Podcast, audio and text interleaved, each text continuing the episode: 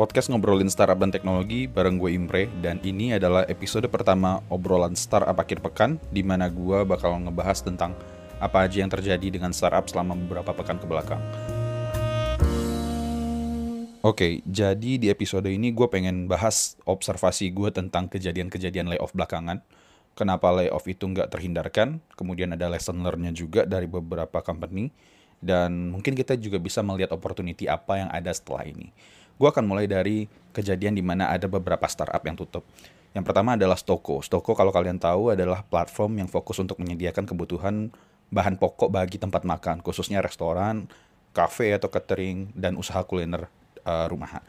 Jadi kalau seandainya kalian lihat bisnis restoran memang adalah salah satu bisnis yang terimpact juga. Uh, tiba-tiba dengan ada peraturannya uh, di rumah aja, semua orang harus di rumah dan orang-orang nggak ada yang lagi makan ke restoran. Gitu juga dengan Itzy Indonesia. Itzy Indonesia ini sebenarnya aplikasi yang dipakai untuk uh, ngebooking restoran. Jadi kalau seandainya kalian nggak pengen ngantri, kalian bisa booking online dan kemudian nanti kalian tinggal datang dan langsung masuk. Dan itu juga terimbas karena lagi-lagi orang nggak makan di restoran untuk beberapa bulan ke belakang. Dan yang satu yang kita dengar uh, belakangan beberapa hari ke belakang itu adalah Airy Room. Jadi di bulan Maret ketika gue baca beritanya si foundernya masih cukup optimis bahwa nanti mereka akan bisa bertahan. Mungkin dengan ide baru atau hal lain tapi akhirnya mereka menyerah. Uh, walaupun mereka sempat nge-layoff 70% dari company-nya untuk tetap bisa survive tapi akhirnya mereka give up. Dan mereka udah mulai ngirimin surat uh, email ke partner-partnernya bilang bahwa Airy akan stop beroperasi.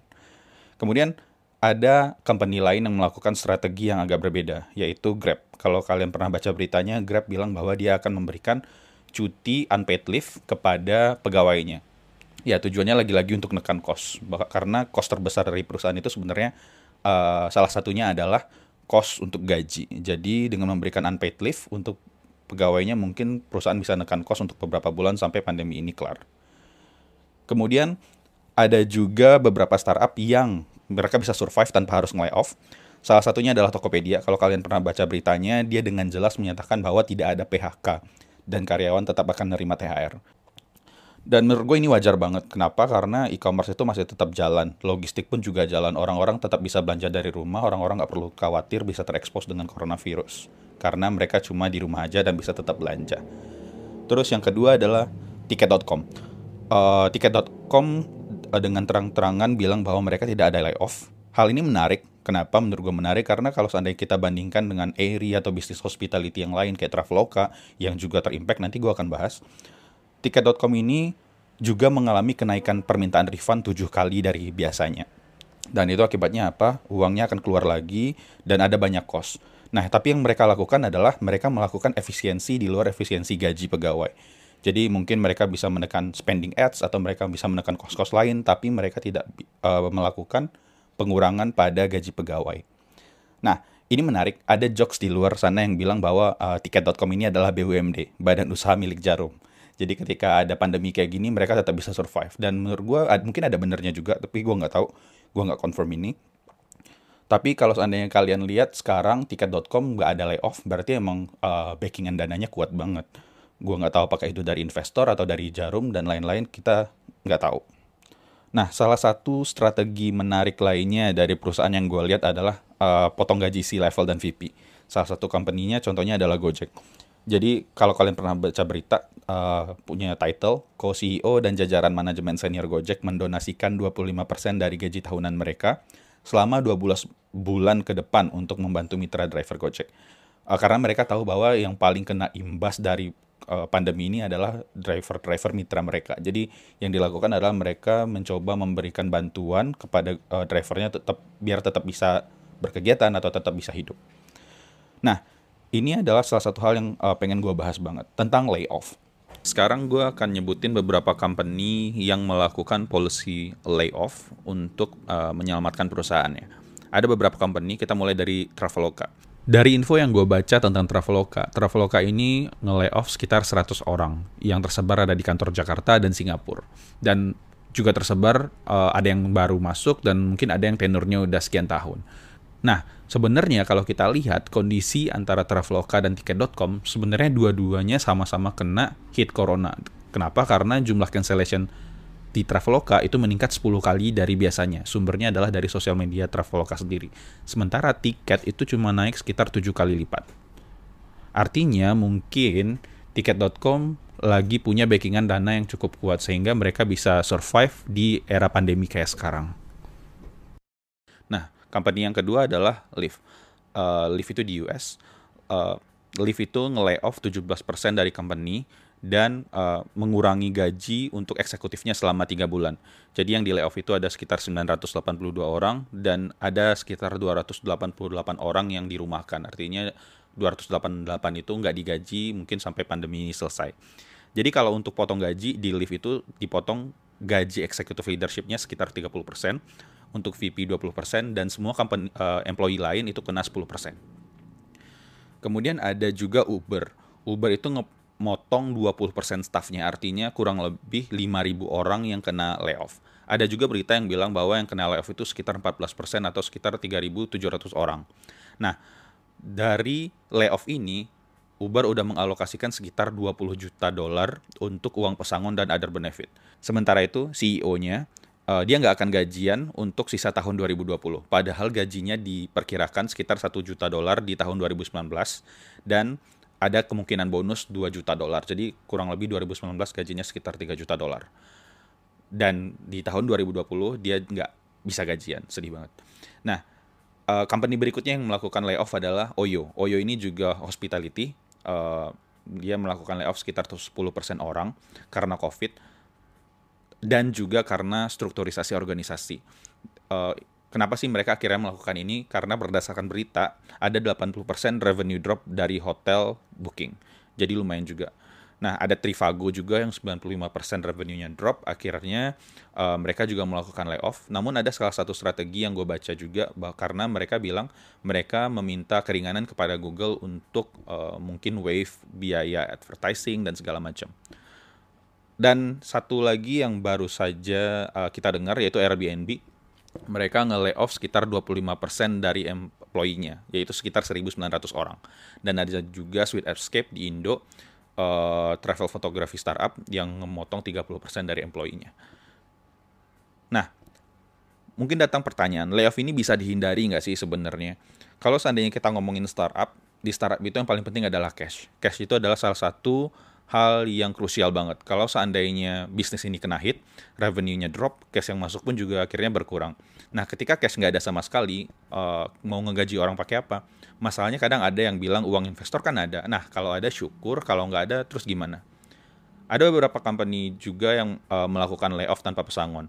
Masalahnya untuk bayar pesangon pun mungkin mereka juga nggak ada. Jadi terpaksa mereka juga mungkin secara halus meminta employee-nya untuk resign. Dan itu mungkin nggak terhindarkan juga. Terus ada yang bilang, biar adil kenapa nggak sekalian aja semuanya di layoff? Menurut gue ini bukan tentang persoalan keadilan. Satu sisi, founder punya responsibility juga ke investor. Salah satu bentuk pertanggungjawabannya adalah dengan tetap bisa survive di kondisi yang kayak sekarang.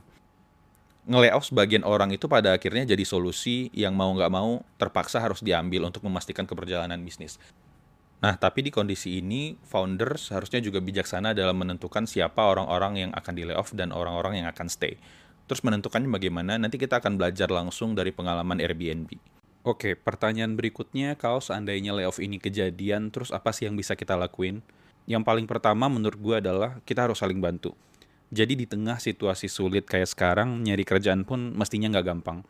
Karena hiring freeze di mana-mana, banyak perusahaan yang lagi nggak buka lowongan, atau bahkan sampai tutup dan tugas kita sebagai orang-orang yang mungkin masih stay di sebuah company adalah memastikan bahwa teman-teman kita tadi bisa menemukan peluang-peluang baru. Dengan cara mungkin kalau kan seandainya kita punya kenalan kita bantu refer.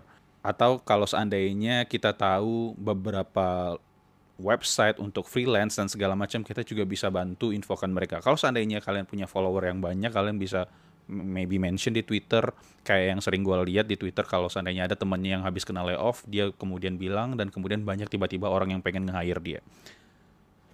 Nah, gue di sini akan bahas tentang uh, lesson learn dari Airbnb. Kalau seandainya yang beberapa waktu lalu kalian sempat baca ada email dari CEO-nya Airbnb tentang mas layoff-nya di Airbnb, ada dua hal penting yang gue tangkap. Jadi dia bilang bahwa dia nggak tahu pasti uh, kapan travel akan kembali normal. jelas karena COVID ini kita nggak tahu kapan akan berakhir. Dan yang kedua, kalau seandainya kembali pun dia nggak tahu bentukannya akan sama atau udah beda.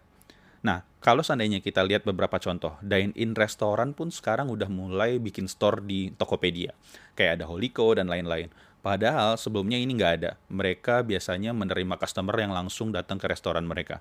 Behavior masyarakat sekarang udah berubah dan mau nggak mau pun bisnis juga tetap harus bisa menyesuaikan kalau kita sebut kayak restoran kayak Kintan, Shaburi yang juga melakukan hal yang sama, kita juga bisa lihat bahwa sekarang mereka bikin produk yang ready to cook. Jadi orang tinggal pesan dan kemudian orang bisa masak di rumah. Gue cukup yakin bahwa setelah pandemi ini uh, kebiasaan orang untuk masak di rumah ini akan uh, bertahan karena orang mungkin akan mulai takut untuk makan di luar, takut kena virus macam-macam dan mungkin mereka pengen lebih sehat aja kali ya di rumah. Terus education pun mungkin akan berubah. Sekarang anak-anak sekolahan kalau seandainya belajar mereka tinggal buka Zoom, uh, mereka belajar sama gurunya, kemudian ada banyak kelas online, ada online gratis, meet up pun juga diadakan online dan ada banyak perubahan behavior yang terjadi selama pandemi ini dan ketika orang di rumah aja. Orang-orang mungkin mulai menyadari bahwa untuk dapat ilmu nggak harus datang ke sekolah. Terus ya udah, ketika di rumah pun mereka bisa dapat ilmu, terus why not?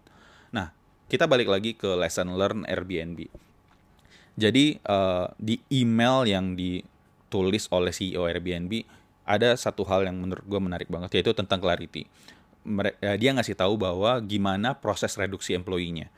Mulai dari nentuin arah bisnis, kemudian dia ngelihat kebutuhan setelah pandemi ini akan seperti apa, goals-nya seperti apa, dan kemudian mereka akan menentukan kapabilitas apa aja yang dibutuhin untuk bisa terus bertahan.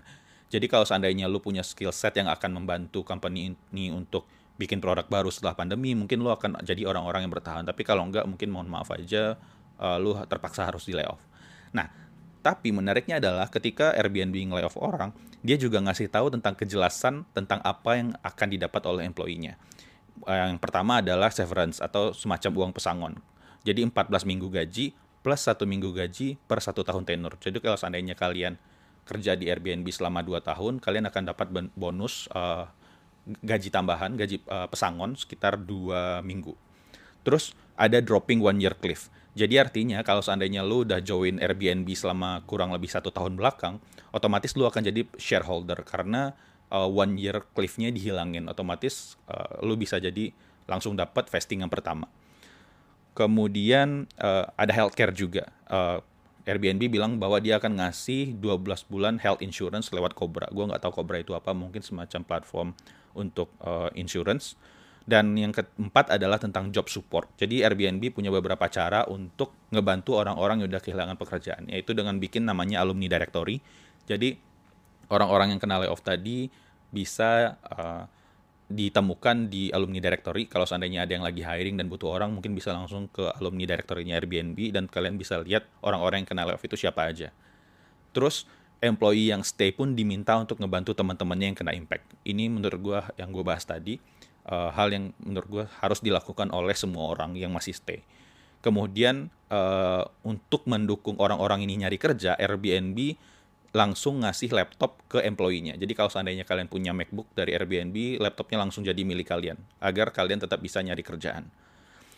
Dan yang paling penting adalah menurut gue yang terakhir. Jadi uh, ini untuk menjaga moral dari employee-employee uh, yang kena layoff di Airbnb, CEO-nya bilang bahwa ini bukan kesalahan dari kalian. Menurut gue ini penting banget untuk somehow menjaga moralnya employee. Dulu gue juga pernah punya kekhawatiran kalau seandainya gue di layoff, karir gue akan berantakan. Tapi itu nggak 100% benar. Ada banyak orang yang di layoff atau nge-layoff dan kemudian tetap bisa take off. Mereka tetap bisa berhasil di uh, masa depan tanpa harus ditakuti oleh eh, bayang-bayang mereka dulu pernah kena layoff atau nge-layoff orang. Indian ada banyak hal yang bisa kita pelajari dari apa yang terjadi uh, sama startup-startup ini. Di sisi lain ada startup yang punya momentum bagus dengan pandemi ini, misalkan healthcare kayak Halodoc atau Halo Dokter dan lain-lain. Uh, sekarang pesan obat dan ngobrol sama dokter tinggal dari HP. Orang mulai melakukan itu. Artinya ada pergeseran kebiasaan dari orang yang biasanya datang ke rumah sakit, kemudian karena takut ke rumah sakit mereka bisa langsung pakai healthcare app kayak Halodoc atau Halo Dokter dan lain-lain. Terus ada education juga hmm, mungkin agak tricky. Anak-anak sekolahan sekarang pada mulai belajar dari rumah dan tapi UN dihapuskan. Terus mau nggak mau mesti putar otak gimana caranya biar tetap bisa survive. Mungkin pakai prakerja, Hmm, bisa jadi, gue nggak tahu. Dari gue itu aja, mudah-mudahan bermanfaat. Sampai jumpa di episode obrolan startup akhir pekan berikutnya.